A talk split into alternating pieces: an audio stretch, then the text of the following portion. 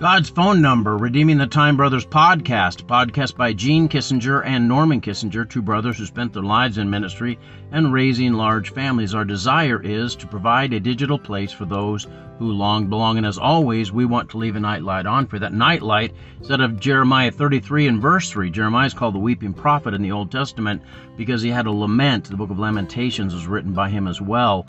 But this is a bit of good news tucked up in the middle of the lamentations of Mr. Jeremiah. It says, "Call upon me, and I will answer thee, and show thee great and mighty things which thou knowest not." One young lady was saying that her father always said that Jeremiah 33:3 was God's phone number because you can call on him and he'll answer and show you things, that mighty, incredible, wonderful things that you can't even comprehend. Sometimes you're at the end of your rope. You've cried all the tears you can cry. You've tried all the strategies that you know. You've thought through the thing. You've invested every bit of energy that you have in trying to settle a situation, and it's implacable. It's immovable.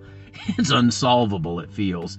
That's when you got to call God's phone number. That's when you got to call Jeremiah 33:3. He says, "Call on me, and I'll answer." Sometimes you've got friends that when they see your name coming up on the caller ID, they don't pick up the phone because they know you're going to need something from them. You've got others that, probably you have people you don't pick up the phone for either. God says, "I will pick up the phone. I will answer, and I'm going to show you things that you can't even comprehend right now." So if you're at the end of your rope, I want you to hold on, because I want you to know that God has got this. God's never met a situation that left him flummoxed. He's never hit a time in his life when things were so distressing, he was wringing his hands on the throne of heaven and drinking Maalox to settle his upset stomach, because God has never been thwarted. Man may propose, but God disposes. He's the sovereign God of the universe, and you can call on him in the midst of those times when you are frustrated, frightened, when you're down in despair and despondent. God has got the answer for you.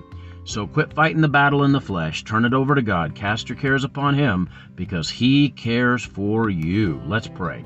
Dear Lord God, I thank you that I can call on you and you'll answer. I thank you, God, that you can do mighty, wonderful, amazing things that are beyond my ability to even comprehend. I pray that you would settle the situations that weighed heavy on people's minds as I talked about this subject. Lord, they each had one. It might be a relationship. It could be a work situation.